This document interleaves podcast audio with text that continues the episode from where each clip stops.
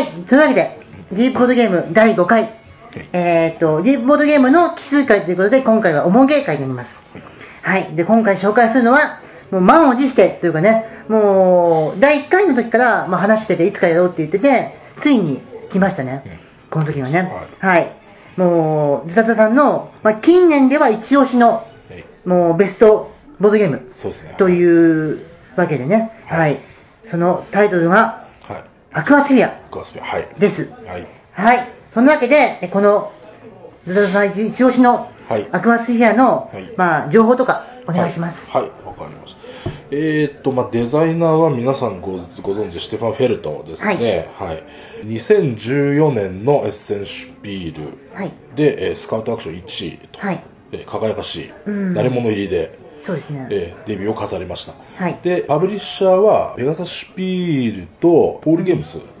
ですね。うん。はい。とりあえずですね、ただまあ、それ以外の受賞履歴は特になしとうん、いう。感じになっちゃうんです期けど、待させておいてみたいな。そうですね、あのー高校、そのドラフトの怪物っていう、怪物ルーキーみたいな、あのでも1位指名みんなで取り合って、うん。あの、某、うんがじ王子みたいなうん、感じの。うんかち、うんかち王子みたいな。そんな感じですね。はい。ちょ、ん？っ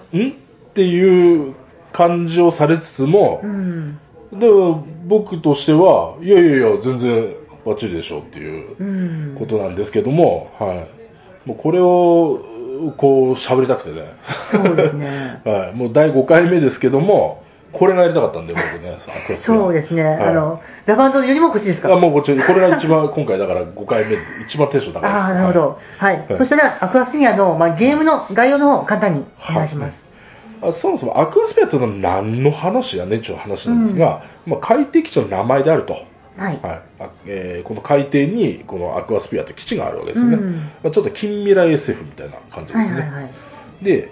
このこう新種のクリスタルがこう、うんこの度発見されましてそれが海底から取れると、うん。うんでこれはその有効活用できる資源であるということで、うん。まあ、にわかに注目されておりでうんこういう基地を作ってここでこうなんか採掘してうん。で、まあ、ここで研究しておるとはい。そういう基地ですね、うん。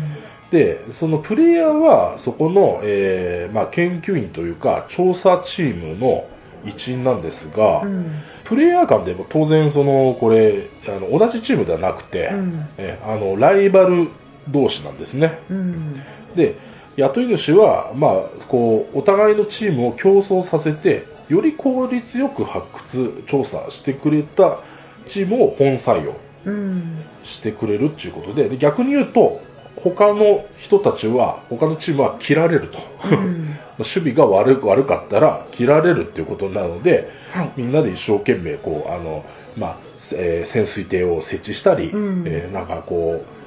邪魔してくる海底の大凧をこう撃退したりとか、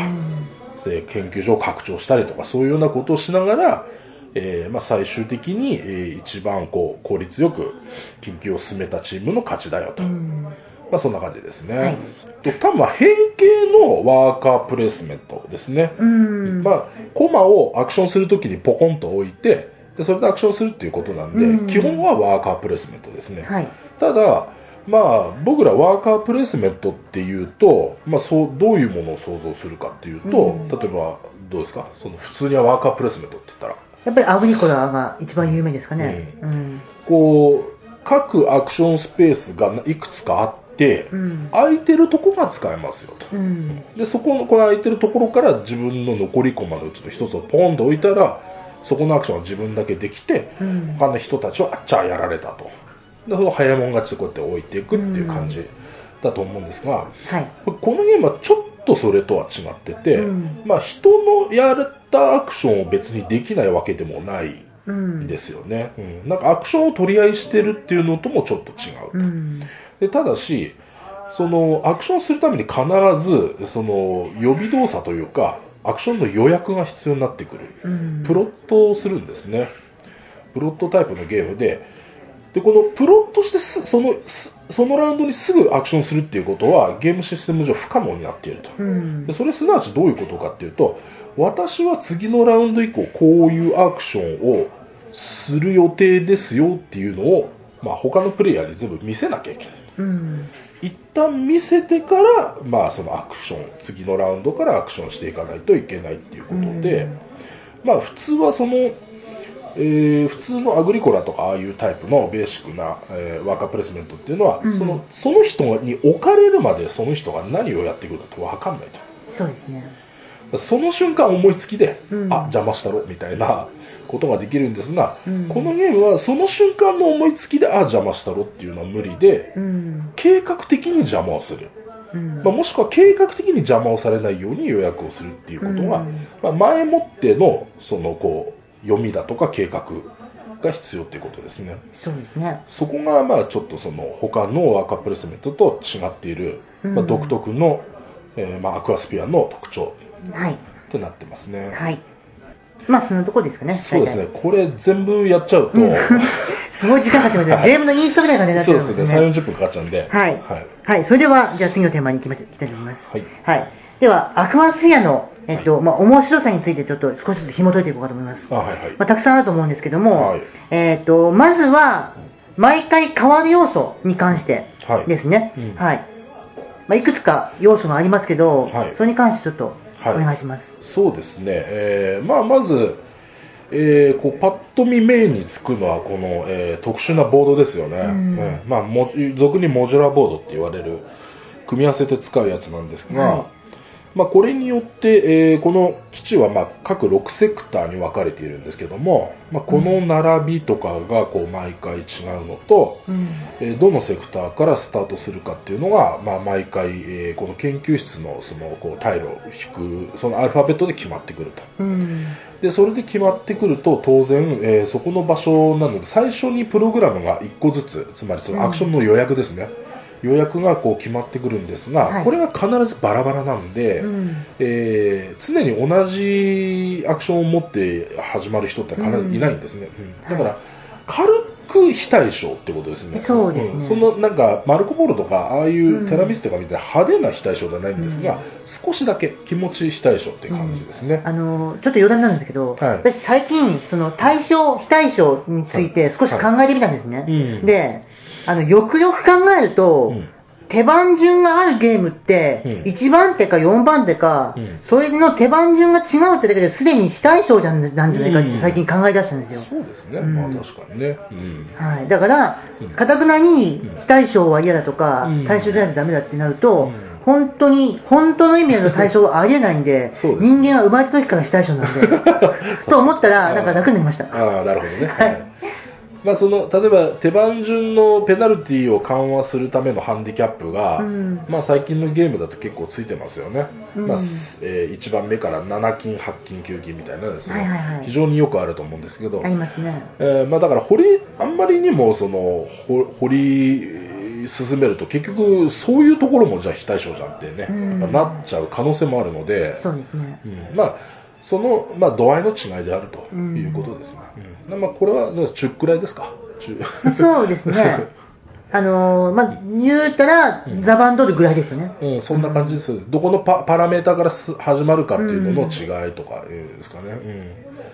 そういう感じで、えーまあだから別他の人がそれ結局そのプログラム取っちゃったらほとんど同じっていうことなんで、ね。ううん。んまあ、ただそのさっき言った予約してアクションしなきゃいけないっていう流れの中で、うん。このゲームで1個だけ最初に予約を持って始められるってことは唯一いきなりアクションできる。うんの、うん。そういう武器を1つずつみんなが持ってるってことですね、うん。うん。あのみんなそれぞれ、えー、と例えばカードを取るっていうアクションだったらこれだけはもう絶対にスピードで絶対負けないぜ。はい。っていう武器が 1, 個一個ずつあると、拳銃の弾が1発ずつあるって、はいはい。そういう感じですね、うん。うん。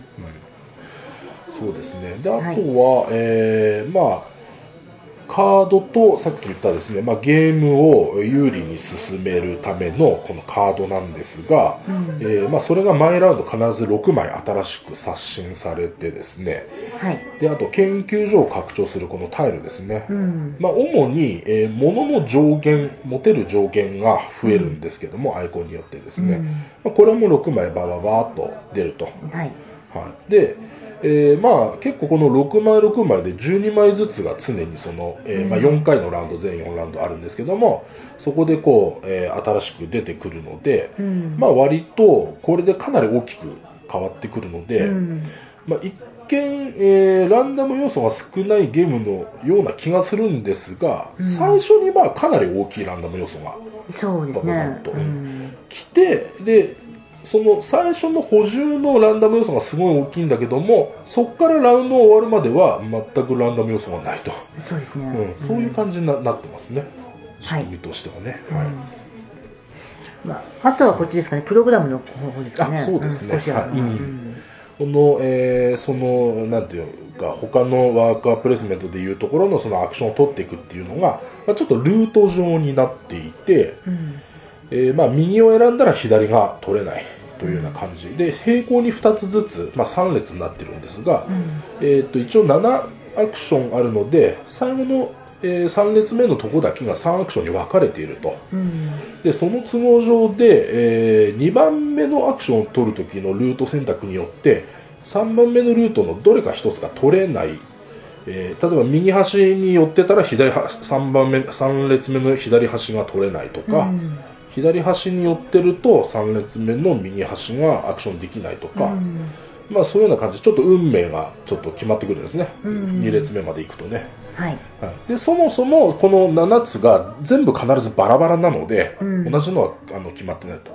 ということで、このゲームは、その、同じアクションを1つのラウンドに2回3回と重ねてやるっていうことが結構難しいと。うん、あの、大抵バラバラにさせられるっていうことですね。はい、うん。で、そのバラバラ、本当はなんか、例えば、えー、パネル研究所のタイルを2個取りたいんだけどなとかカード2つ取りたいんだけどなっていうことがあったとしてもなかなか同じことを2つできない、うん、でましてやこの平行に分かれてるとどっちもできなかったりするので、えー、まあ、そういうようなこととかをですねこう、うん、かあの頭をうならせながら、えー、やっていくと、うん、そんな感じですかねでこれがその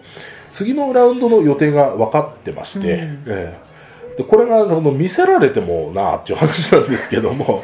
ね。えまあ、さらに悩ましいという感じですね、うん、で見せられてる以上は予約立てとその計画立てておいた方が当然有利なので、うん、そうですね。特にその次のラウンドの一番最初にプログラムできるプログラムぐらいは見といた方がいいですよね、そうです2つのうちのどっちか、うん、あとその、えー、例えば次のラウンドは絶対にお金もお金とか時間も取りたいしタイルも取りたいみたいなことを考えてるときに、ふっとパッと見ても平行に並んでる時点でアウトですよね。うん、そうですね、うん、そういうことぐらいは見とかないといけないので、うん、えー、つまり本当はこれない方が悩まなくて済むんですよ。そうですね。あるから悩むんです。情報が多いんですよね。多いですね。あの、結局次のターンに何が出てくるのかわからないのって、カードと研究所の拡張であるだけじゃないですか。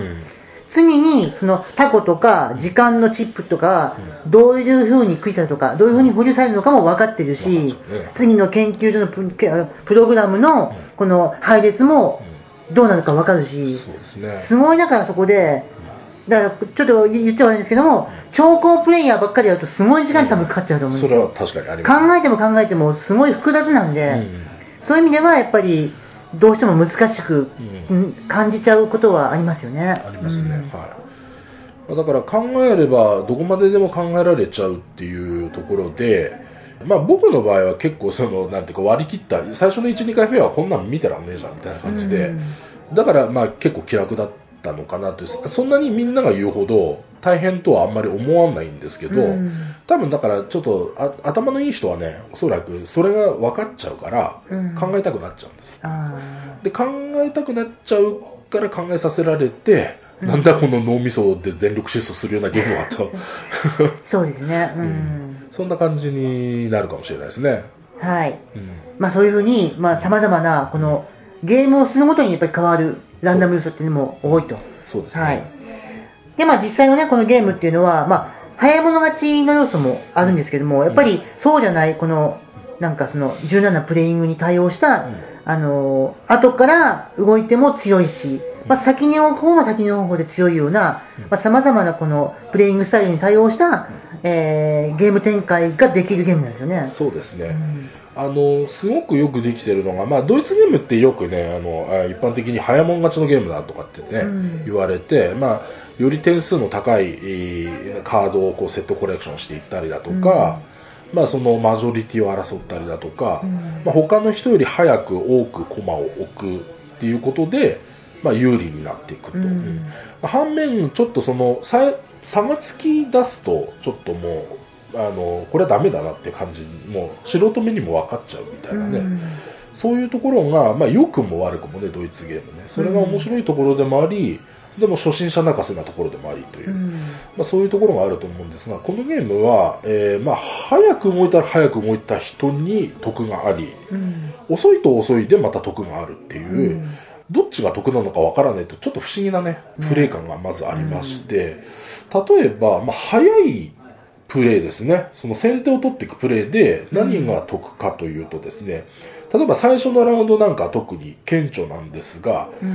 6セクターの中で1箇所だけ最初にクリスタルが 2, 2個置かれてるところがありますと。うん、であとは1個しか置いてなかったり、まあ、0個のとこだったりするわけなんですが、はい、クリスタルの、えー、最初に持てる条件はみんな2個なので、うん、で、えー、1回にそこにあるクリスタルは全部一応取れるんですよね、うん、で取れるけど上限に引っかかる分までしか持てない。と、うん、っていうことで考えると、まあ、やっぱりその2個取りたいと。ね、1個しか取れないよりは同じ手間なんでね、同じアクション、同じプログラムした同じアクションで、うん、まあ、1個取るか2個取るかやったら2個取りたいと。うん、で、2個取る、取りたいからそこをまあやっぱり、えー、取りたいわけですよね。うん、で、その時に例えば最初からクリスタルを取るっていうプログラムを持ってる人であれば、これも安心ですよね。うん、もう、まあ、あの、あの2個のクリスタルは僕のもんだぞと。うん、そういうような感じになるんですよね。で、えー、あと、そのカードとタイルですね。えー、とにかく上限がきつきつっていうか、最初から所持金がも持ってる分がすでに上限きつきつっていうゲームはなかなかないと思うんですけども、ね。普通のゲームはお金を稼いでからお金を使いますよね。うん、このゲームは使ってお財布を、あの、こう、なんていうか、空きを作ってから、うん、お金を回収しないと、お財布はもうすでにパンパンみたいな。そうですね、うん、そんな感じになってるゲームなので、まあ、お財布が大きければ、まあ、ちょっと楽できると、うん、お金を稼いでから使うっていう、まあ、本来のやり方ができるっていうことで最初は時間を拡張するこの時間の持てる数を拡張する研究所タイルを、まあ、できれば取りたいとか、うん、でそういうようなところで、あと、まあ、ゲームをこう有利にするカードも多少やっぱり強弱もあるので、うん、これもなるべく強い、もしくは自分の状況に即したカードを取りたいってなると、まあ、やっぱり人よりも早く動いてそこを取れば、うん、えー、まあ、計画通りにやれるわけですよね。そうですね。でも、取られてしまったらもうそこにもうなくなっちゃうので、まあ、そういうところに関しては、その、まあ、クリスタルを、獲得するだとか、あとまあ時間もですよね。時間も、えー、使った後に回収するっていうようなところで、時間のあるところとないところがあるんで、まあ、とにかくそこら辺の取り合いは、まあ、普通のドイツゲームみたいにして、まあ、早いもん勝ちであると。うん、でただし、えーまあ、それだけではなくて、えーまあえー、最後にですね、このアクションしたところのセクターに自分のこのアクションしたよっていうロボットが残ってると、まあ、そこのセクターの責任者になって、うん、一番たくさんのセクターを、えー、こう責任持ってる人に、まあ、マジョリティの6点、うん、よく頑張ったでしょうとリーダーシップあるねっていうことで、うん、6点もらえちゃうよと。でこれがまあ結構でかいですよね。そうですよね。このゲームの6点はかなりでかいですね。まあよく僕もインストするときに言ってるんですけど、大体まあ勝利ラインは80点ぐらいで考えるとですね、まあ、もし 4, 4ラウンドとも全部マジョリティ取れて24点であれば、うん、これかなりでかいと、ね、うん、いうことになります。4分の1よりも多いぐらいの状況になるので、うん、まあ、えー、この6点はかなりでかいんで、で、ところがその面白いのは、普通のマジョリティを取っていくゲームであれば、コマの多さとかで、えー、まあ、マジョリティを決めていくと思うんですけど、このゲームはとにかくその、一番最後にそのセクターでアクションした人が、このマジョリティを取るというか責任を持つっていう形になるんですね。だから、それが上書きされない限りは、そこのセクターは一応取れてる、ずっとちょっと取れてる状態だということになるので、えー、コマの多さとかじゃなくて、えー、要は行動回数の多さというか、うん、行動回数が多ければ多いほど行動順が後になって、うん、で最終的には他の人たちがやることなくなってパスした後に自分たちが動いてラウンド終了ってなるので、うん、まあ、マジョリティ取りやすいんですよね。だから単純に番手が遅い方がとあの全員が同じ回数だけやってそのラウンドが終了すれば、うん、明らかに番手が遅い人の方が最後マジョリティ取って終われる、うん、っていうのもあるしあのアクションのそのプログラムプロット数を増やせば増やすほど行動回数が送るどんどんこう増えて、うん、最後の方にパスすることになるから、やっぱりマジョリティが取りやすいというようなことで遅い方が最後のこうマジョリティの点数も取れるし、そうですね。はい。あと、まあ、これもちょっと詳しくは説明しないですけど、あんまりそこのセクターでボンボンボンボンアクションやってると、ロボットが帰ってきちゃうと、うん、こう、ロボットがどんどん押し込まれて、詰め込まれるところがあって、うん、で、そのロボットはボード上にこの詰め込まれるところも含めて、配置されてれば1個1点、うん、1個1点を生み出すんですけども、まあ、こいつらが一定の、えー、個数以上になると、あぶれてみんなのボードに帰ってきちゃうと。うん、で、これが、はあの、あまりにも早く動きすぎて、もう、一足先にパースってやっちゃうと、まあ、例えば4人プレイだったら、残り3人で蹂躙されるわけですよね。うん、すると、どんどんどんどんこう、ロボットは戻ってきちゃうけど、うん、自分の手番も終わっちゃってると。で、なってくると、どんどんどんどんロボットが帰ってきて、中間集計の点数が全然入らない。ってなっちゃって、マジョリティも取れないわ、ロボットのその点数も取れないわで、えらいこっちゃっていうことになっちゃうんです。なんか、なんか欲しいものを全部最初に取れたはずなのに、なんかいまいちうまくいってないっていうことになるんですよね。うん、ここのバランスっていうか、単純に早もん勝ちじゃなくて、まあ、遅いものにも得があったりするよっていう、ここの悩ましさ。そうですね。その時その時でどっちを選択していくのかっていうのが、うん、はい、でこれがそのなんていうか独特なんですね。他のゲームにちょっとないっていうか珍しい、うん、そこが僕好きで。こんなにねいろんな要素に全て壁が設定されてるゲームもないですよね。そうそうですね。だから、うん、上限もそうだし、この戻ってくるロボットもそうだし、個人ボードもそうだし、いろんなところにこの上限値というか、うん、壁というか、いっぱいになったら溢れちゃうものとか、うん、これ以上持てませんとか、うん、そういうものがあって、で、私が本当にすごいなと思ったのは、この、まあ、プログラムの別個にボードあるんですけど、このボードに、あの、まあ、得点トラックになってるんですね。この得点トラックの、その、得点をある程度取るたびに、何かその、まあ、ここで言うと黒クリスタルですね、うん、クリスタルを支払わないと突破できないっていうシステム、で、ねはい、このシステムが意外とテーマとも合ってるん。ですよね、このやっぱりクリスタルこのクリスタルを取るための研究をしているので、このクリスタルを要するに何どういうの上司にこの提出しないといけないみたいな感じのイメージでしないとどんどん得点を取っていけないみたいな。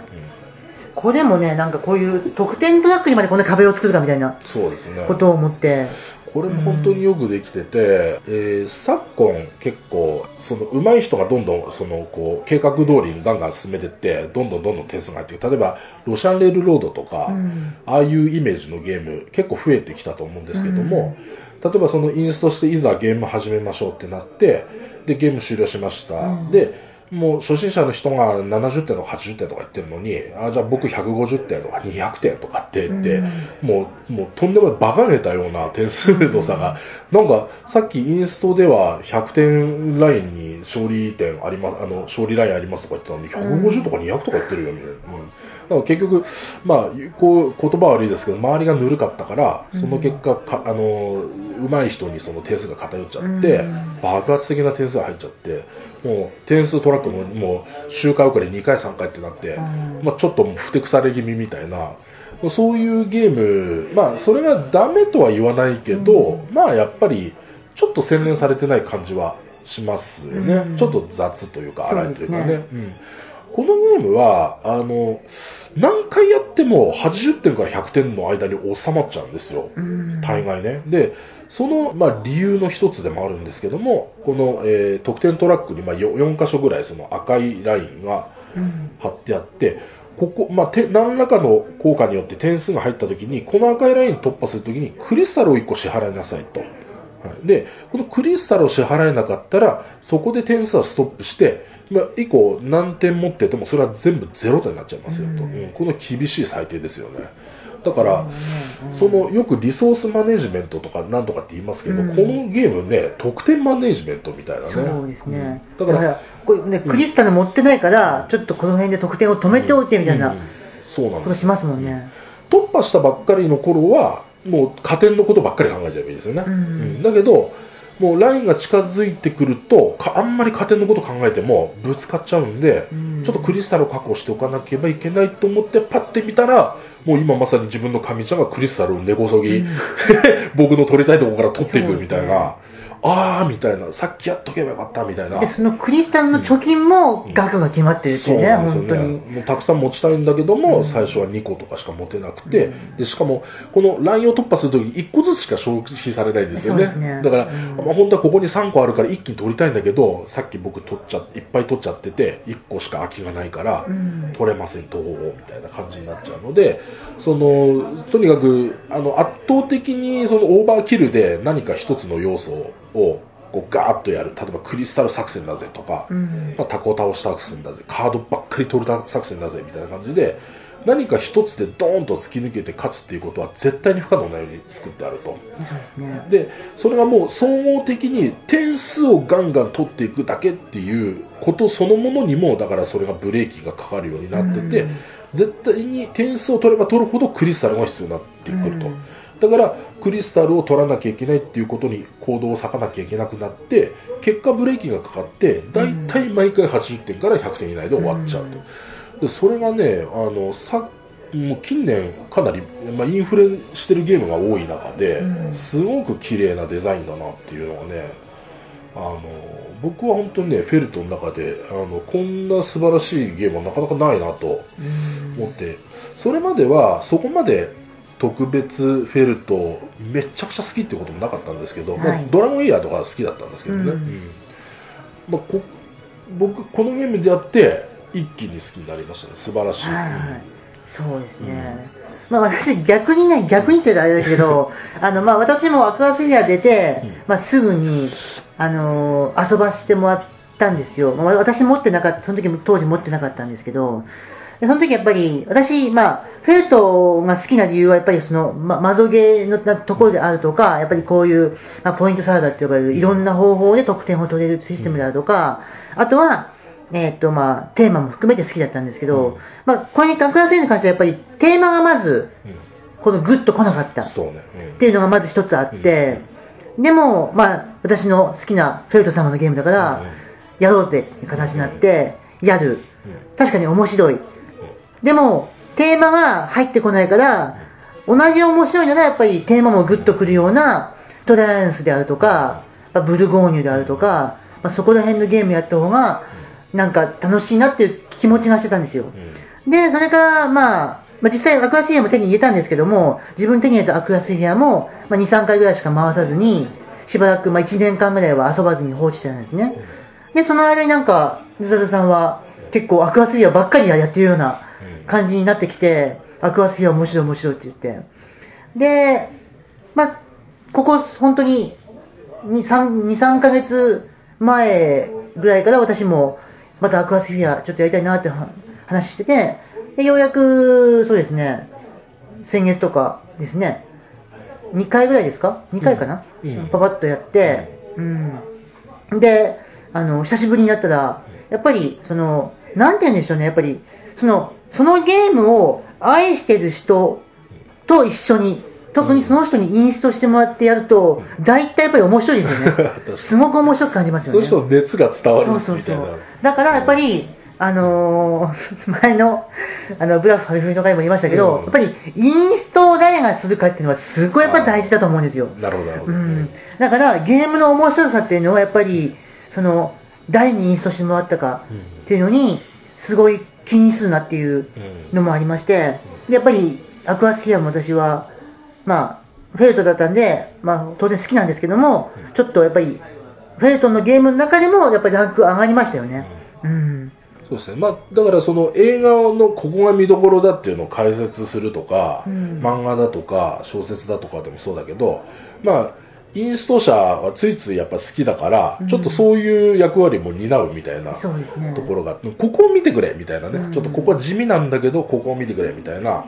感じ、そういうのはやっぱありますよね。うん。やっぱりあのちょっと話ずれますけど、うん、あのよくディズニーランドの年間パスポートとか持ってる、うん、すごいディズニーランド大好きで、もう年間に20回とか行くような人と一緒にディズニーランド行くと多分すっごい楽しいじゃないですか。いろんななんか、普段気がつかないところでこんなところにミッキーになるとかみたいなやつとか、なんか、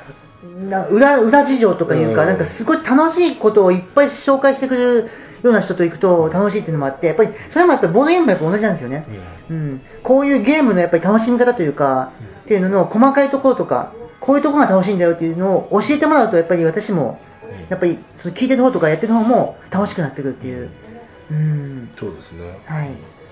案外あのちょあのボードゲーム強い人って、うん、結構あの自分のその技術をバレたくないみたいなところもちょっとあるじゃないですか、もう勝ちたいから、はい。うんうん、でも僕は割と言っちゃうんでね。そうですね、うん、こういうこういう感じなんだよっていうのを結構まあ言いながらやっちゃったりするんで、うん、でもまあそれであのやっとこのゲーム分かりましたって言ってもらえることは結構比較的多いかもしれないですそうですね、やっぱこういう難しいめのゲームとか、これかなり難しい方になると思うんですけど、うん。そういうゲームほどやっぱりそういう説明はやっぱり欲しいですよね。うん、そうですよね、はい、でそれでちょっと一つ、まあ、どうしても触れておかなければいけないところだとは思うんですが、はい、まあ、このゲームの、えーまあ、評価ですよね、うん、うん。まあ、BGG とかだと割と、まあ、点数はそれなりに高いんですけども、はい、日本特に日本国内で考えたときにですねあのさっきも僕一応、まあ、今日収録するだろうなと思って、ちょっとググってですねいろいろ、まあ、アクアスフィアでこう調べてたんですけど、はい、まあやっぱ厳しいんですよね評価が。あのトップに検索のトップに出るところから大体、まあ、ボードゲームのレビューサイトとか、うん、まあこうやって見てたんですけどね、はい、10点満点中5点とか6点とか、うん、ひどいのになると未評価とかね。ちょっとそのプレイ人数が悪かったかもしれないですけどので今度プレイ人数変えてやってみますっつっても評価しないとかなっちゃって、これはあかんなと、やっぱり、まあ、レビューサイト僕とかもやっぱ見ますし、はい、当然他の人たちは、まあ、このゲーム気になるけどフェルトのゲームだし見た目も綺麗だし、うん、まあ、スカウトアクション1位っていうぐらいだから、うん、いつもねその、えー、すごいゲームたちが大体1位になりますんで、うんまあ気になるなと思ってやっぱりレビューを見ますよね。うん、たら、まあまあ散々なことが書いてある。うん、あの、10点満点中2点や3点なんてゲームはないんでね、今、うん、今の世の中、ね。そうそうないんで、昔と違うんで。まあ、5点6点っていうのはほぼね、もう厳しい。本当にななぜかわかんないですよね。だから、私も見たんですよ。うん、そしたら、あの、なんと、その、その年の、あの、ドイツの、あのゲーム大賞を取った、コートエクスプレスが、あの11位なんですよ、スタートアクション。うん、そうね。で、ダントツの、ね、ダントツ、その、コートエクスプレスよりもダントツで1位のアクアスフィアが、何の賞も取ってないっていうのが、本当にびっくりするぐらいなんですよね。そうですね。だから、ノミネートとかもされてないし、で、やっぱり、まあ大体、でも、まあ、いろんな人と僕やってね、もう何十回もやってるんで、うん、そのいろんな人にインストもしましたと。うん、で、大体手応え的に、もう3人に1人ぐらいは、あ僕このゲームいいですわ。うん、もうちょっと2回目はないですね。うん、結構直接言われてきてるんで。つまり、やっぱちょっとその、誰にやらせても大ヒットっていう感じではないと。で、まあ、さっきもちょっと触れたけど、もう先の先を考えないと、ちょっと油断してるとすぐラインにぶつかっちゃうし、そうですね。うん、まあ、僕らとかでもね、油断してたらね、うん、あっつってすぐラインぶつかっちゃうんですよね。で、なんか、あ、そっか、さっきクリスタル取ってからカード取ろうって思ってたけど、他の人がクリスタルプログラムするの見て、あカードププログラムするみたいあやべえこれ先に取らんとってで取ったらあぶつかっちゃったってなってね、でなんかそのもうとにかく脳みそでもずっとフルマラソンしてるような感じになるのでちょっと大概の人は、まあ、特にライトゲーマーは、まあ、ちょっと勘弁と、うん。うん。であと、えーまあ、これボードゲーマーあるあると言ってもいいと思うんですが、うん。まあ、テーマ性ですよね、うん。うん。で僕はそのこれもう絶対言おうと思ってたんですけど、うん。前々からですねあのボードゲーマーっていうのはうん。大体農場を経営したりとかですね、あと地中海のヨーロッパの地中海のフル地図みたいなマップになっててね、うん、でなんかグリートブリテンみたいなことが書いてあったりローマとかね。ローマとかエスパニアとか書いてあったりしたら、もうゾックゾック言われるチンチュワーみたいな感じになる、もうその地中海周辺のマップをん。見て、フル地図っぽくて、うん。資材がなんか小麦だのワインだの、うん。となった日にはですねもうもうドーパミン出まくりなわけですよね、うん。だからおそらくこのあの例えば同じモジュラーボードでね、うん。同じ年に出てる Die Staufer あるじゃないですか、うん。うん。であれもまあそれなりに評価高いんですけど、うん。あんな感じでこうやって各都市が中世のこういう都市みたいになってて、うん。タコじゃなくてなんか蛮族かなんかが攻めてきてるみたいな感じにしてとかでこのコマがなんか兵士のこういうコマ、うん形にしたなんか、えーミープルというかワーカーというかそういう感じになってたら、結構ねその10点満点評価で12点は上がると思うんでですよ。そうですね、やっぱりテーマとか、そのまあやっぱり見た目とテーマですよね、うん。にが持つそのゲームの評価の上がり具合はやっぱり絶対ありますようん。ね。うん。まあ、そのフェルトのゲームが辛いのなんて今に始まったことではないですし、うんまあえーローゼンベルグのゲームとかもはじめもっと辛いゲームはさらに辛いし、うん。まあ、このゲームはなんかワーカーが飢えてなんか、ね、大量失点するとかそこまでではない、まあ、そうですね。ラインに当たってねその、まあ、点数が伸びないとかタコのマイナスをいっぱい食らっちゃうっていうのはあっても、うん。あんまりそこまで大惨事ってことにならないので、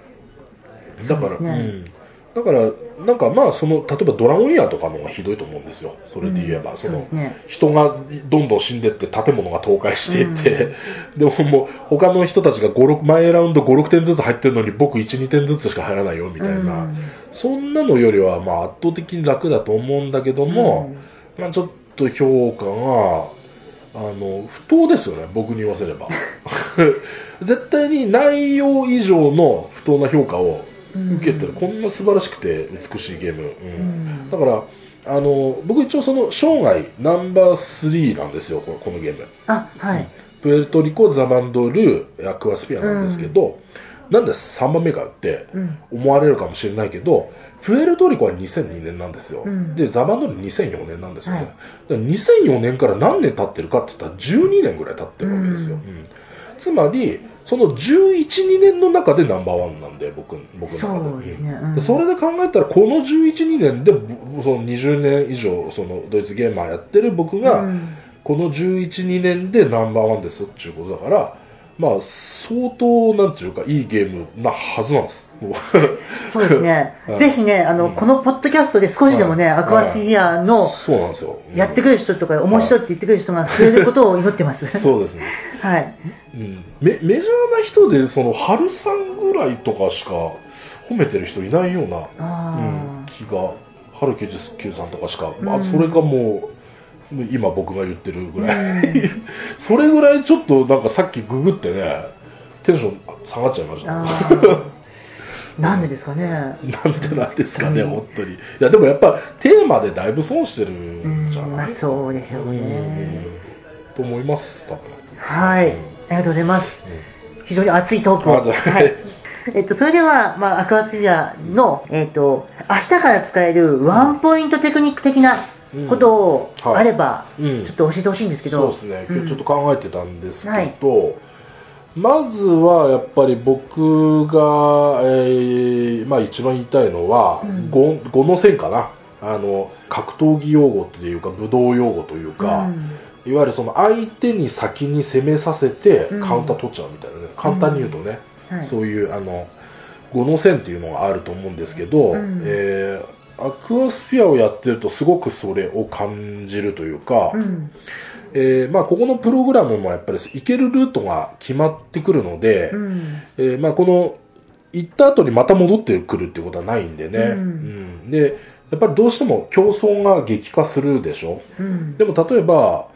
こことあるセクターにすごく、えー強いカードがあって、はい。えーでもこれ取れ、まあ自分も近いから、その移動の時間も使わないし、これ取れたら最高だなって思ってて、うん。でも全、今から全力で取ろうと思っても、隣の人にもうすでにカード取るっていうプロットがされてるので、うん全力で行ったら取られると。うん。自分がプログラムしたらそれ見てすぐパッと取ってきたりすると、うん、自分がプログラムした分不利になるじゃないですか。なので、あえてごまかすというか、うん。あえて態度を保留して、うん。まあ簡単に言うと白ロボットとかね、このゲーム、うん。あの、白ロボットっていうその、えー具体的なアクションっていうのは実は6つしかなくて、うん。で、白ロボットのその6つ目のアクションっていうのは、えー各エリアに書いてある白いエリアに書いてある、そのプログラムに、まあ、プログラムし直すっていうかね、うん。ちょっと、ちょっと違うんだけど、そこでアクションすると、えーそこ、その新しいプログラムがこう、来るっていう、ちょっとまだるっこしい、あの実際にアクションするまでに2段階こうかかるっていうやつなんですが、まあそういうのとかでちょっとこう様子を見ながら、どうなのって感じで、で、ところがまあ相手は実はカードをこれじゃなくて別のを取りたかったと。うん。うん。でなんでかっていうと、その人の、その人の理由があって、うん。ここ行ってタコが多かったから、ここでタコ倒したいと。で、タコ、タコ倒しつつ、ここのカードも取れたらいいから、まあ、こっちだった、みたいなことってやっぱあるんですよね。ではいはいはい。それを見てから、あ、じゃあここは僕のもんだね、とうん。なって、相手に先に先に行かせて、残った中を一番効率よくこうやって進むと、うんすごい、なんていうか、無理せずに、こう、いいものが取れると。うん。で、しかも、さっき言ったようにアクションが遅れてるので、最後のマジョリティも取りやすい。うんうん。っていうことで、このゲームはなんかわざと行動を遅らせた方が得することも多いんですね。うんうんなのでで、もし別にここのあのお目当てのものを取られたとしてもね、取られたとしても、じゃあ、取られたってことで、じゃあ別のことを考えようっていうふうにできるので、結構その対応もしやすいので、えーだからそういうあのわざと遅らせる、まあえー白主に白ロボットですね。例えばその3時間使ってプログラムするっていうのも直接自分のやりたいことをプログラムするんじゃなくて、うん。1回白ロボットのプログラムを3時間で作ってから、それでそこのセクターの白ロボットのやつを含んでってやると、えーその1回のプログラムで1回遅延できるところが2回遅延できると、うん。うん。2回分行動が遅らせられるので、えー最終的なマジョリティも取りやすいし、うん。ちょっと態度も保留できるとうん。いうようなことがあるので、えーまあ他のゲームにあんまりない要素としてわざと遅らせた方がちょっと有利になる。もしくは、うん。あの邪魔されずに済むっていうことが結構聞きやすいゲームなんで、うんまずこの5の線というのをちょっとあのぜひ覚えてほしいと、はい。まあ具体的にはまあ白ロボットとかでちょっとわざと行動を遅らせ気味うにん。するっていうのが結構聞きやすいんで、うん。はい、あのすこう我我先にこう欲しいの欲しいのってやるんじゃなくてあえて、まあ、遠くのもの強いものを取りに行くとすごく時間がかかっちゃうんで、うん。そこで息切れして終わって後が続かないってこともあるので、うん遠くのすごくいいものよりも、まあ、近場のまあまあのもので効率よく動いた方が案外強かったりすると。うんでそういうことを狙うためにその相手に先にわざと生かす5の線っていうやり方もあるよと。あうんっていうことですね。で、まあ、たまにタイミングを見計らって、すごく取りたいものをさっと取るっていうの、その、こう、シフトチェンジですか？シフトチェンジが重要なんですが、まあ、そのわざと遅らせるといいことあるよっていうのも、一つその、こう、プレイングとして覚えておくといいかなと。そうですね。なんか、あれですね、恋愛に通じるものありますね。恋愛に通じる。そうです。さっきの話でも、うん要するに、まあうん、遠くの恋人よりもうんうん、近くの同僚みたいな感じとかあーうん、あと、わざと遅らせるっていうのも、なんか合コンにわざと遅れていくみたいな。ね、逆に目立って、うん。ねお押すだ押すだけじゃなくて引けみたいな。そうそう。そういうなんかね、うんちょっと考えさせられますね。そうそうね。本当かよ。なんか他にありますか？そうですね。んカードの強い弱いとか。うん、うんですね。あとは、うーん、そうですね。えーまあ、一応これちょっとざっと並べて、まあ、ポッドキャストなんであれなんですけど、はい。そうですね。じゃあ、まあ、その、まだそんなに、その2桁とかはやってないかもしれないですけど、えーヒカルさん今までやってきた中で、はい。これ強いだろうっていうカードとかってあります？えっとですね、まあ私個人的にやっぱり強いと思うのは、1ラウンド目に取るこの一時停止アイコンはい。ですね。そうですね、これは、まあ、最強の呼び声も高いカードですね、まあうん。最終ラウンドとかに取るとさすがにね、ちょっと微妙なんですけども、うん。えーもう白ロボット以外の、えー6つのアクション全部ありますけども、うん。まあ、これをえー1ラウンド目に、えまあ、中間集計の時にね、そのラウンド間の中間集計の時に1時間を払うことによって、プログラムが組めると。うん。つまり1時間で行動を1つ変えるわけですね。で、えー普通アクション大抵使い切ってからラウンドが終わるので、うんみんなアクションがない、そのプロットがない状態で次のラウンドが始まりますと。うんでということは新しいプロットをしてから、えーまたアクションっていう風になっていくんですが、この、これを使うと、その、もうすでにプログラムされてる状態でうんゲーム、そのラウンドが始まると。うんなので、さっき言ったように、こう、早物勝ちで得しやすいですよね。で、さっき言った、早く動くとマジョリティが取りにくい。うんで、手番が遅い方がマジョリティが取りやすいっていうのがあるんですが、これは2つを兼ねるっていうか、アクションそのものを増やすことによって手番が遅れてるので、うんえー無駄がないんですよね。早いもん勝ちにも勝てて、うんなおかつアクションが増えてるから手番が遅れてマジョリティも取りやすいということで、かなり強いんですよね。そういう意味では、この稲妻アイコンというか、はいこれもやっぱりうんカード取るアクションした後に1個アクションがつくので、うしかも時間ももらえると。そうですね。強いですよね。こっちの場合は使い捨てで1回しかできないと。で、まあ、一時停止アイコンを例えば1ラウンド目に取れば、えー4回使えて、それと比べると4回対1回で、こっちの方が断然強いんじゃないかと思うんですが、こっちは逆に 4, 4, 4時間払ってるんですよね。うん1時間ずつ払って4回使ったとしたら4時間払っちゃってると。で、こっちはなんと2時間得ながら、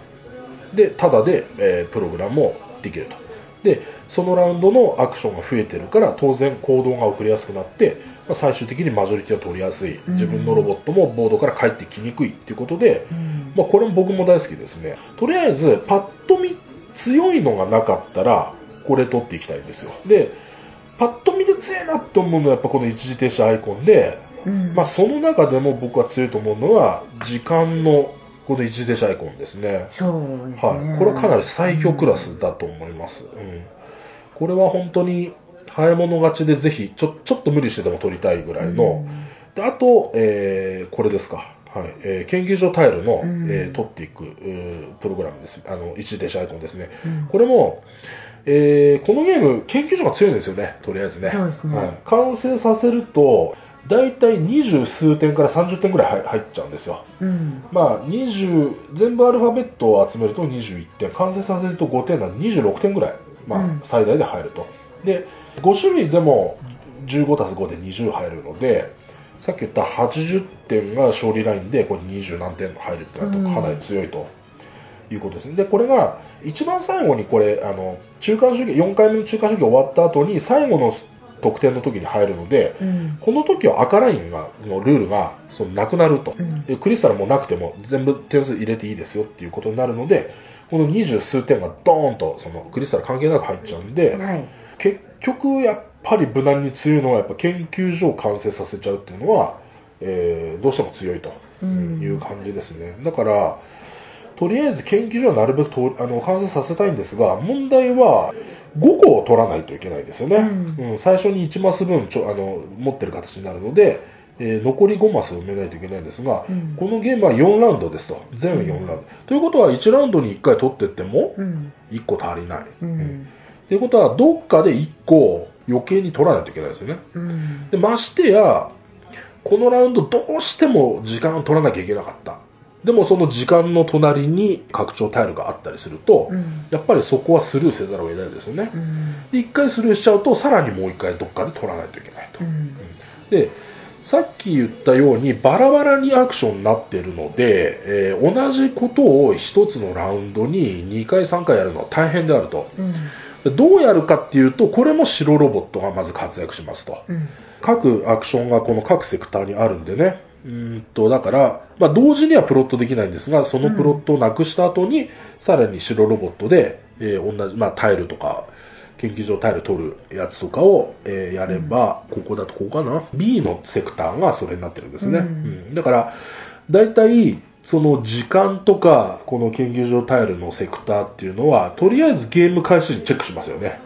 まあ、その白ロボットで、えー、その有効なアクションがどこにあるかっていうのを、まあ、こう時間の C とか、えー、研究所タイルの B とかは、まあ、とりあえず見ますよね。うん、で、さっきの5の線で、その白ロボットをプロットしとけば、とりあえずここら辺で強行動ができるっていうことなんで、うん、まあ、こういうのも活用していきたいと。で、あと、1ラウンドに1回だけ3時間払うことによって好きなところにできると。うん、これも重要なので、だから、普通にやれば、まあ3回ぐらい重ねられるんですよね。うん、3時間使って好きなのを1回っていうのと、まあ単純にここの、えー、指令室のやつを普通に踏むっていうのと、うん、あと白ロボットを踏めれば、うん、ただしこの白ロボットとこの研究所タイルが平行になってると絶対ダメなので、うん。うん、こうなってるとちょっと3回とかはかなり難しくなっちゃうんだけども、でそういうふうにして辻褄を合わせるっていうやり方もあると。であとはまあここら辺で辻褄を合わせるこの一時停止アイコンで、えー、やるとか、えー、この、えー、稲妻アイコンですねそれでこう辻褄合わせるとか、まあ、特に一時停止アイコンはその全ラウンドでやれるようになるっていう考えるとやっぱりすごい強いですよね。うんこのだから研究所の拡張タイルもアルファベットついてて、うん、それもその欲しいアルファベットが出ないこととかってざらにあるじゃないですか。ありますあります。そういう時非常に困りますよね。そうそうなんですよね。うん、で、あ、そっか。で、もう一つ一時停止アイコンの強いところなんですが、えー、さっき最終ラウンドにとってもちょっと意味ないみたいなこと言いましたが、うん、実は意味あることも結構あって、うん、まず最終ラウンドっていうのはね、このえー、カードとか潜水艇を設置した時っていうのは、このラウンドによって点数が入ると。うん、えー、最初は2点なんですが、3点、4点って言って、最終的には5点入ると、うん、で。5点も結構でかいんですよね。そうですね。うん、で、潜水艇とか設置するときっていうのはコストがいるので、うん、えー、まあ最後の、最終ラウンドとかになると結構、まあやっぱりそんなね、1とか2のとかなかなか空いてないので、結構大変であると。でましてや、最後1時間が1点、点数になるんで、うん、最終ラウンドっていうのは案外無駄遣いするとちょっと意味ないみたいなね、うん、その3時間使って2点稼いでもしょうがないので、うん、そういうようなことから言うと、ちょっと若干効率が悪い時もたまにあるんですが、カードっていうのはもうタダで取れて5点ドーンと入るんで、結構手っ取り早いんですよね。で、それでポンと取って最終ラウンドに一時停止アイコン取って、なんでそれお前意味ねえじゃんってなるかもしれないんだけど、この中間集計の時にさっき言ったロボットをたくさん配置してればしてるほど点数が入ると。うん、で、この時に1時間を払って、ここのプログラムのところにぴょいっとロボットをどかすと、1個空いて1点上がるんですよね。うんうん、まあ、もちろんそこまでの潜水艇設置しないといけないんですが、はい、えー、まあ、詳しいルールはなんかネットかなんかで調べてください。説明してらんないんで。はい、で、えー、そこで開くので、さっき言った1時間1点だから、無駄じゃんって思うかもしれないけど、うん、この1時間1点で入るはずのことが、ロボットどかしたことによって1点補填されるので、うん、ここは差し引きゼロですよね、はいはい、無駄になってないと、うん、無駄になってない上にこのプログラムを一番最後の中間集計でプログラムすることに何何の意味があるんだって話になるんですが、実はすごく重要な救済措置がこのゲーム一つありまして、うん、先ほど赤いラインを突破するときにクリスタルが絶対必要だと、うん、クリスタルを持っていたら絶対に払わなければいけない。でもし払うことができなかったらそこで点数はストップして全部点数がおじゃんになると、説明したしましたが唯一これを回避する方法があって、未使用のプログラムを一つ破棄するのであれば、うん、このクリスタルの代わりにしていいですよと、うん、こういう、まあえー、のがありますと。はい、でこれ点数入った後にうんそれが来るので、うん。さっき開いたロボットをこう一つプログラムに上げて、一箇所穴を開けることによって入る加点っていうのはもう計算されてるんですよ、うん計算済み。で、計算されて、点数が決まってから、こう点数が入った時に赤ラインにぶつかった。で、その時にクリスタルの代わりにここのプログラムを外せば、うん。穴が一つ埋まっちゃうんだけど、もう点数はこう加えられてる、うん。計算されてる後なので、これは関係ないと。うん。つまり最後にクリスタルの代わりにすることもできると、うん。しかも全くの、えーこれノーリスクなんですよね、うん。でこれもすごく強くて、うん。だから1ラウンド目から使ってる人も最終的にはそれ結構計算に入れてやりますし、うん。最後になんかこう全然なんか役に立立たなさそうな一時停止をポンと最後取っても5点の加点プラスこのクリスタルの代わりっていう動きができるので、これがめっちゃ強いと。はい。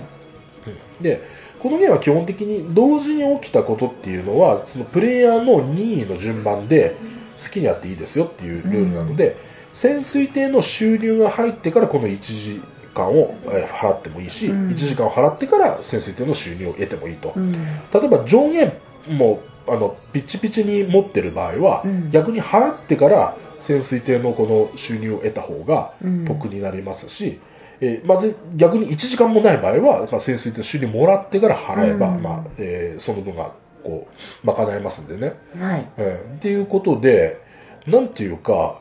裏技も含めてうん 表技裏技めちゃくちゃ全部強いぞと、うん。いうことですね。まあクリスタルを取るとか潜水艇設置するっていうのはあんまり毎ラウンドやる行動ではないので、ここら辺に関してはちょっとこの時間とか、えー研究所タイルを取るっていうやつよりは劣るんですが、それでも全然強いですね。そうですね。一応、それもほら、救済というか、プログラムを外すことによって2時間返ってくるっていうのもあるんで、だから、ここで1時間払ってプログラムしても、結局1時間得するんですよね。1時間毎ラウンド得してるっていうだけでも、うん。実は意味があるので、そうなんですよね。まあ、言い忘れ、あの、あ補足してもらいましたけども、ぷえー未使用のプログラムを外すことによってフリーアクションで2時間やられると、うんでこれはアクション使わないのでいつでもやっていいので、うんとりあえず、まあ、逆に言うとこの稲妻アイコンのその、えーすぐプログラムするやつこれも同じですよね、うん。つまりそのプログラムがポーンって乗ってきたやつを外せばすぐ2時間なので、うん。つまりこれ4時間最低でも4時間は獲得できると。うん。いうふうにも稲妻アイコンの場合はまあ言えるんですが、まあその一時停止のやつは結局お金すら増やせると。うん。だから、お金も増やせる、アクションも増やせる、えーあと一番最後にクリスタルの代わり、まあ一番さ、最後じゃなくても途中の中華集計でもね、うん。全然あり得るんで、ですね。はい。なので、一粒で3粒ぐらい、3度美味しいぐらいの、うん。はい、感じですかね。まあ、ちょっとカードが、カードが結構上限にすぐぶつかりやすいので、うんちょっとカードで、しかもこれカカードがカードじゃないですか。うんこれ取るとあと1個しか取れないんです。ですねうんだからね、案外カードちょっとび強そうで弱いみたいなところがあるんですけど、うん僕の評価的にはこんな感じですかね。時間と研究所がうん一番強くて、ちょっとカードが一番劣るかなと。時間はもうストレートに強いですよね。ストレートに強いですね。はい。最高に強いですね。こんな感じで、うんうんはい。まあ、これは最強、その一時停止アイコンのカードが最強の一角だっていうのは、誰も異論がないところだと、はい。うん。で逆に言うと、こういうものぐらいがないと、なんかは、一番先に動く意味って何なのって逆になりがちなので、アクアスピアは。はい、だまあ、早く動くっていうこともやっぱり得はありますよと、うん。こういうものが、強いものが通れるよということですね。時点でいくとですね、どうですかね。まあ、僕結構好きなのは、例えば、これ、実はね、今回のモジュラーボードわざとそういう風に配置したんですけど、はい。2時間かかるハッチのところが0になるってやつあるじゃないですか。はい。これね、あの、たまに0と2が、こう、隣り合ってる時あるんですよ。うんうんで、この時に取ると、この3エリア、完全に0で動けるっていう。あうんあ、便利ですね。これ、このパターンもすごく強くて、うん。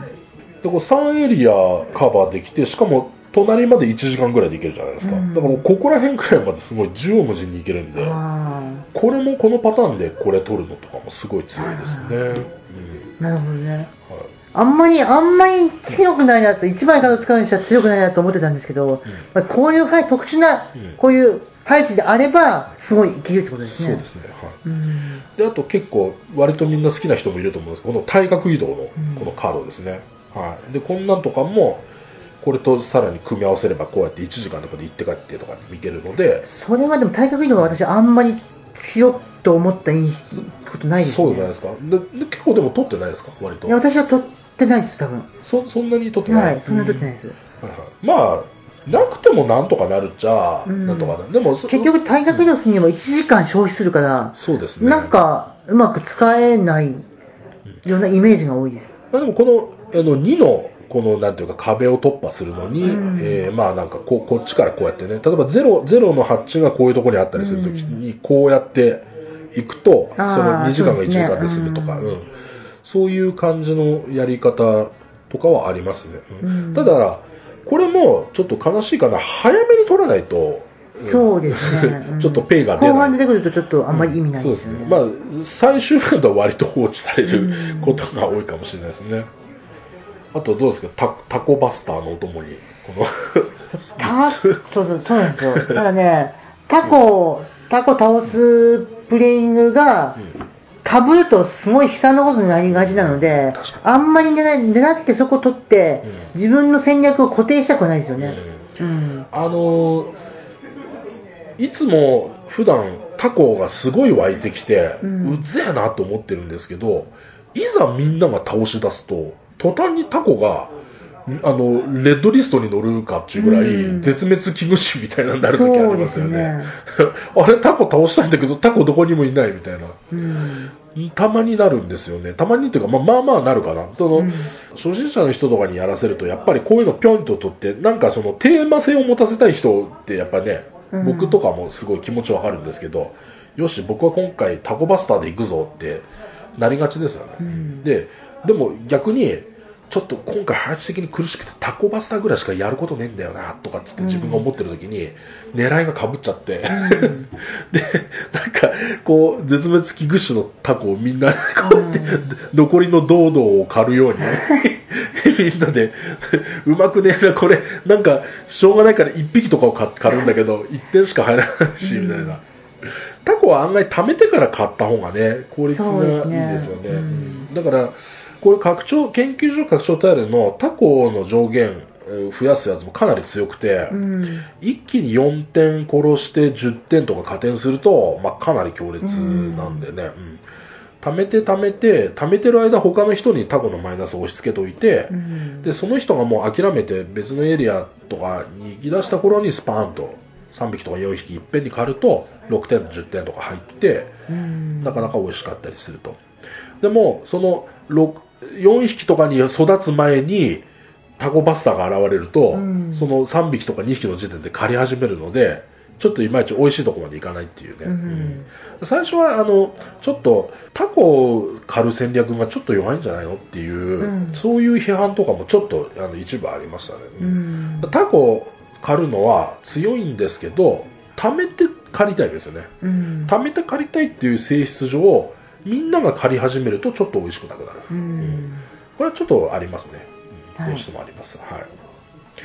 まあでも、このタコ倒して2時間とか、タコ倒してクリスタルっていうのは案外、期待しないで持ってると、たまにピンポイントでやるとすごい役立ったりするんで。その辺はやっぱり2枚欲しいですね。複数枚欲しいですね。あそうですねんうん1枚だと、なんか変にちょっと方向性固定されるだけで、うんいまいち美味しくない状態になっちゃいますね。そうですね。まあこう、こういう感じで重なったりすれば、うんうんだいぶ強いと。で、その、重ねたら強い系といえば、まあ、この手のやつですよね。この、こう指令室の、うん。えーそこのアイコンに進んでプログラムをすると、えー4点取れるやつと、クリスタルが取れるやつと、うん2時間取れるやつですか。そうはい。でも、かぶせると強いですね。これもかぶせると強いですね。うん、で、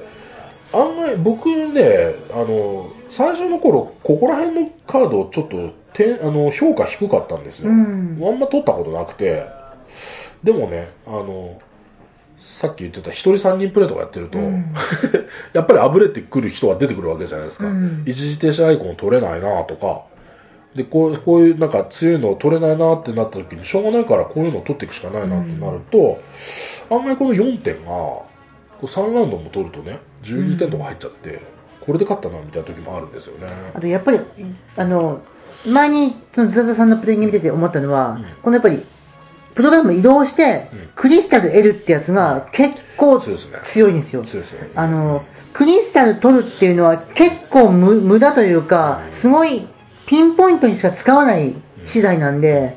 あんまり余分に取りたくもないし、と取れないんですけど、うんあの、欲しい時に1個2個欲しいんですよ。うんだそのためにこれを、このカードで、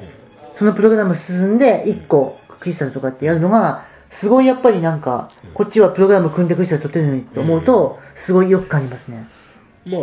ゲーム中に1回、2回とかですらもだいぶ違いますよね。うんそのその1回、2回があの2ラインその突破できるって考えると、案外でかいですよね。そうですねうんこれに関しては、時間よりもむしろ点数とかクリスタルの方が強いのかな。うん、なんか、そんな感じもしてきました。そうですね。時間はやっぱりなんかほら、うまく運用できないというか、うんあぶれやすいので、一番あぶれやすいので、うんこのプログラムの組むのと時間の配置のバランスが非常に難しくて、で、私前、あの、前もちょっと話しましたけど、はいその、考えてて、うん1時間足りない、1時間足りないって言ってて、どっかで1時間見つかったけど、実際動いてみると、もうやっぱり1時間足りなかったっていう。じゃあ2時間足りなかったっていう。ああいうことが起こるのは結局、そのなんか、やっぱり、それだけ複雑でう、んいろいろ考えてるうちに、なんか前提条件がちょっと忘れちゃって、動いちゃうからなんですよね。うん。そうなんですよね。うんしかもその上私は里で属性でうん、結構自分の計画を ポロポロポロポロ出ちゃうっていうのがね、聞いてるとなんか邪魔しやすい なっちゃうんですよね。はい。うんでもそれは多分私はな治んないですね。うんそれでもでも勝てるときは勝てるんで。なるほど。うん。そうですね。これどうですか？あの、潜水艇の設置コストが2分の1になるやつ。あ、それね、うん私は強くないと思います。これ、うんんなんか強いようでいまいち、まあ、これも多分一番最初に取りたいですよね、できればね。うんなんならその最初、1ラウンド目は大体潜水艇設置したいっていうのがそれが相場なんで、もう1ラウンド目からこれ取って0コストとか1コストで、えー設置して、でまあ、それをまあなるべくやっていきたいと。なんかだから、あの、3コストが1コストになるのは強いと思うんですよ。うん。でもそこ以外はあんまり強いと思わない。ああそうですね、ん。まあ1が0になっても所詮1かうんみたいなところはあります、2が1になっても所詮1かと、うん。便利なんですけどね。便利なんですけどただ潜水艇に関してはまあ3つくらい立てちゃえばいいのかなって感じはありますよね、そんなに使わないんですよね、それ自体を。うん。多分。まあ最初から1個空いてるんでうん。2つ立てちゃえば戦えるんですよね、大体戻ってきて、その中間集計の得点なんて、まあ、6点、7点、8点ぐらいうん。が大なんで、そうですね、うんで逆にここまで9点、10点とここら辺まで空いてくるともう結構あの他の要素で多分一時停止とかが多くてあアクションが多すぎて、うん。だからもう結構蹂躙してることが多いんでね、うん。うんもう勝ってることが多くてオーバーキルにななりやすいみたいなところも、うん。うん。まあ、そういう時になってたら潜水艇それは設置したいんですけども、うん。まあ、潜水艇に関してはあんまり全部置き切らなくても勝てるっていうのは、まあ、割と大体分かってきたことで、まあ、潜水艇全部置き切って5点っていうのは結構しょぼいですね、はっきり言って。そうですね。うん。これ10点ぐらいあってもおかしくないっていうか、うん。うん。でも両方やったことありますけどね、研究所と潜水艇全部置き切ったっていう一回あります、まあ、ぶっちぎりで勝ちましたけど、まあ、ちょっと潜水艇は、なんていうか、狙い損っていうかあ。う、ん。うん、なんか、これ、ローを多くして駅なしといううん。感じも 3, 3席ぐらいでいいんだよな、うん、だから川島さん私が潜在能力多分高いんじゃないかと思うのが、この追い出しで点数入るやつですね。あこれですよね、道意外と点数結構入るんじゃないかと。結構あの1回これで負けたことはあるんですよ、うん。でただ、えーっとまあ、これもちょっと後でプレイ人数のことで研究したいんですけど、うん。あのどうしてもね3人でやることが多多いというかね、うん。うんあのまあえー一応、まあ、フェルトなんですごくよくできててこの、えーロボットのこの詰め込み状みたいなのが、うん。プレイ人数によってこの大きさが変わっていくので、はいはい。あと3人プレイだとお邪魔ロボットみたいなのが1つこういるようなエリアが3つあったりしてね、狭くなってるんですけども、このカードとタイルが6枚ずつ補充されるってことに関しては変わらないんですよね。ということはやっぱり4人プレイよりも3人プレイの方がこのカード取りたいカードが取れなかったみたいなのが起きづらいと、うん、起きづらいのでやっぱり少し楽なんですよ、うん、ややってるとね、感覚として。でなのと、まあ、そのこの当然このあぶれた時のこの容石が、うん、数が多い方がたくさんあぶれてきますよね、ということはまあこれの点数効率も絶対変わってくるはずなんですよ、ね、で特にこれ自分のロボット戻ってきても点数にならないので、他人のロボットしかなりませんと。じゃあ、他人が2人いるのと3人いるのってえらい違いで。そうですね。うん。っていうことも考えると、おそらく4人の方が圧倒的に強いはずなんですよね。うん。で、だけど結構3人でよくやっちゃうので、うん、ついついやっぱりこれ軽視しがち。で、4人でもやるんだけど、4人でやった、やるときに、じゃあこれ取ろうって、あんまりならなくて。安定志向なんで僕の場合ついついいつものなんか強いやつを取っちゃうんですけど、ちょっと周りのプレイングに影響されますよねだいぶ、うん、そのカードは。かもしれない、うん、であとあのあとクリスタルマネジメントですよね。当然その予期しない時に点数入ってくることが出てくるんで、ね、他のプレイヤーが追い出したことによって自分のそのカード点数が入るとちょっと、うん、あまあ、あの追い出すときは自分で追い出さないとああ、そうなんですね。うん、なんですけど、まあ、結局別にお点数取るつもりはなく、今ここでやらないとダメじゃんっていう感じでアクションしたときに、ああ、今4点入ったのにぶつかってるよとかってなることもまあ多いんで、まあ、だから多分クリスタルは早めに取っとかないとダメなんですよね、ここれを取るときはね。はいはい、だからまあ、ここら辺と組み合わせるとか、まあ、ここら辺と組み合わせるとかして、こうクリスタル、のマネジメント、まあ、なるべくその余裕持って、うん、もしくはその研究所タイルでクリスタルの上限を増やしておいて、うん、3つとかあるところを一気にバーンとやっておけばしばらくは大丈夫だぞとか、うん、そういうプレイングが重要になってくるかなと。でこれでも実際ね未知数なんですよ、ね、僕もまだやりやあのやり込めてないので、これはもしかしたらできるやつなんじゃないかと、うん、密かに、ね。うん、密かに思うところなんですが、はい、まあ、でも圧倒的に4人プレーの方が強いはずです、うん、それはもうどうしてもシステム上そうですね、この平行移動はどうですか？それは多分私は弱いですね。結局だからその一時電子アイコンと比べると、明らかにできることのポテンシャルが低すぎる。うんで、あの、単純に1回多く増えるんだったら、稲妻の方が強いですよね。そうですね。2時間もらえますからね。うん、まあ、ただ、その、できないことができるようになると。まあ、そういう価値なんでしょうけどね。うん、それは他のことでもできるので、うん、確かに。そうですね。うん。大体こんな感じですか？そうですね。全部いきましたね、ほぼ。ほぼきました。ほぼきました。収録時間も伸びてますけど。そうですね。はい。はい。まあ、他に何かありますか？このテクニック的なことは。えー、そうですね。あとは、なんだろうな。まあ、あの、とりあえず、フェルトのゲーム全般的に言えることなんですけど、うん、まあ、さっきも言いましたけど、まあ、よく、フェルトっていうのはいろんな要素、まあ、ポイントサラダとか言われるけど、うん、大体結局な、なんか全部7割ずつ取っていくのが大体いいみたいな。はい。で、これも結構そういうところがあるんですけど、うんまあ、ちょっと最近ね、アグリコラに少し似てるのかなって感じもします。あの、アグリコラも一つのところにバーンってやって、例えばその牛をすごいたくさんバーッと持ってたり、うん、野菜たくさんバーッと持ってても上限があるじゃないですか。そうですね。うん、これも、持てるそもそもの物理的上限もあるし、うん、まあ、点数的にもやっぱりそのさっき言った赤ラインとかそういうの兼ね合い、あとこのカードが持てるか持てないかっていうので、うん、えー、結局止まりやすいんですよね。なんか人、その特化すると止まりやすいんです、点数がね。だから、ある程度バラバラにやってって、点数の増やす、その、要素を増やしていかないと、点数が伸びないと、そもそもね。うん、だから、まあ、上手い人はやっぱり研究所もやるし、マジョリティも取るし、あと、タコのマイナスをたくさん食らわないようにもするし、うんでカードもなるべくそのカード全く取らずに終わったとかじゃなくて、うん、まあ、23枚やっぱ取りたいし、うん、クリスタルもちょいちょいつまみたいし、うん、潜水艇もある程度設置したいっていう感じになるので、まあ、あの基本的には臨機応変あとそのこのカードがランダムなので毎回違った展開になる嫌でもなるので、そういうバリエーションは面白いんですけど、まあ、だからあ、うん、っと最近アグリコラに近いかなとその結局そのえーそこまで行くまでの過程が違うんだけど、ある程度まんべんなくバランスよくやっていきたいっていううんところは、ちょっとアグリコラに似てるかなと最近思いました。なるほど。うん。うん。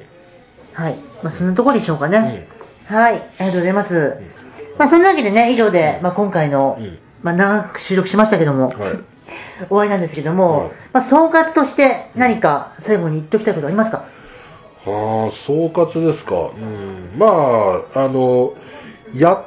て合わなかった人は、まあ、しょうがないですよ。それはもうしょうがないと思います。あの、僕も合わないゲームはいっぱいあるし、はい。結構ツイッターでもボロクソに言いますんでね、その場合はね、あ合いませんと。うんで、まあまあ、やって合わなかったのもしょうがないと思うけど、うんなんとなくその、テーマが SF で、しかもなんか、上手が出てくるとか、うん。なんかエイリアンが出てくるとかじゃなくて、うん。なんだその海底でなんかクリスタル発掘して、うん。タコが襲ってくるって意味わかんないぞと。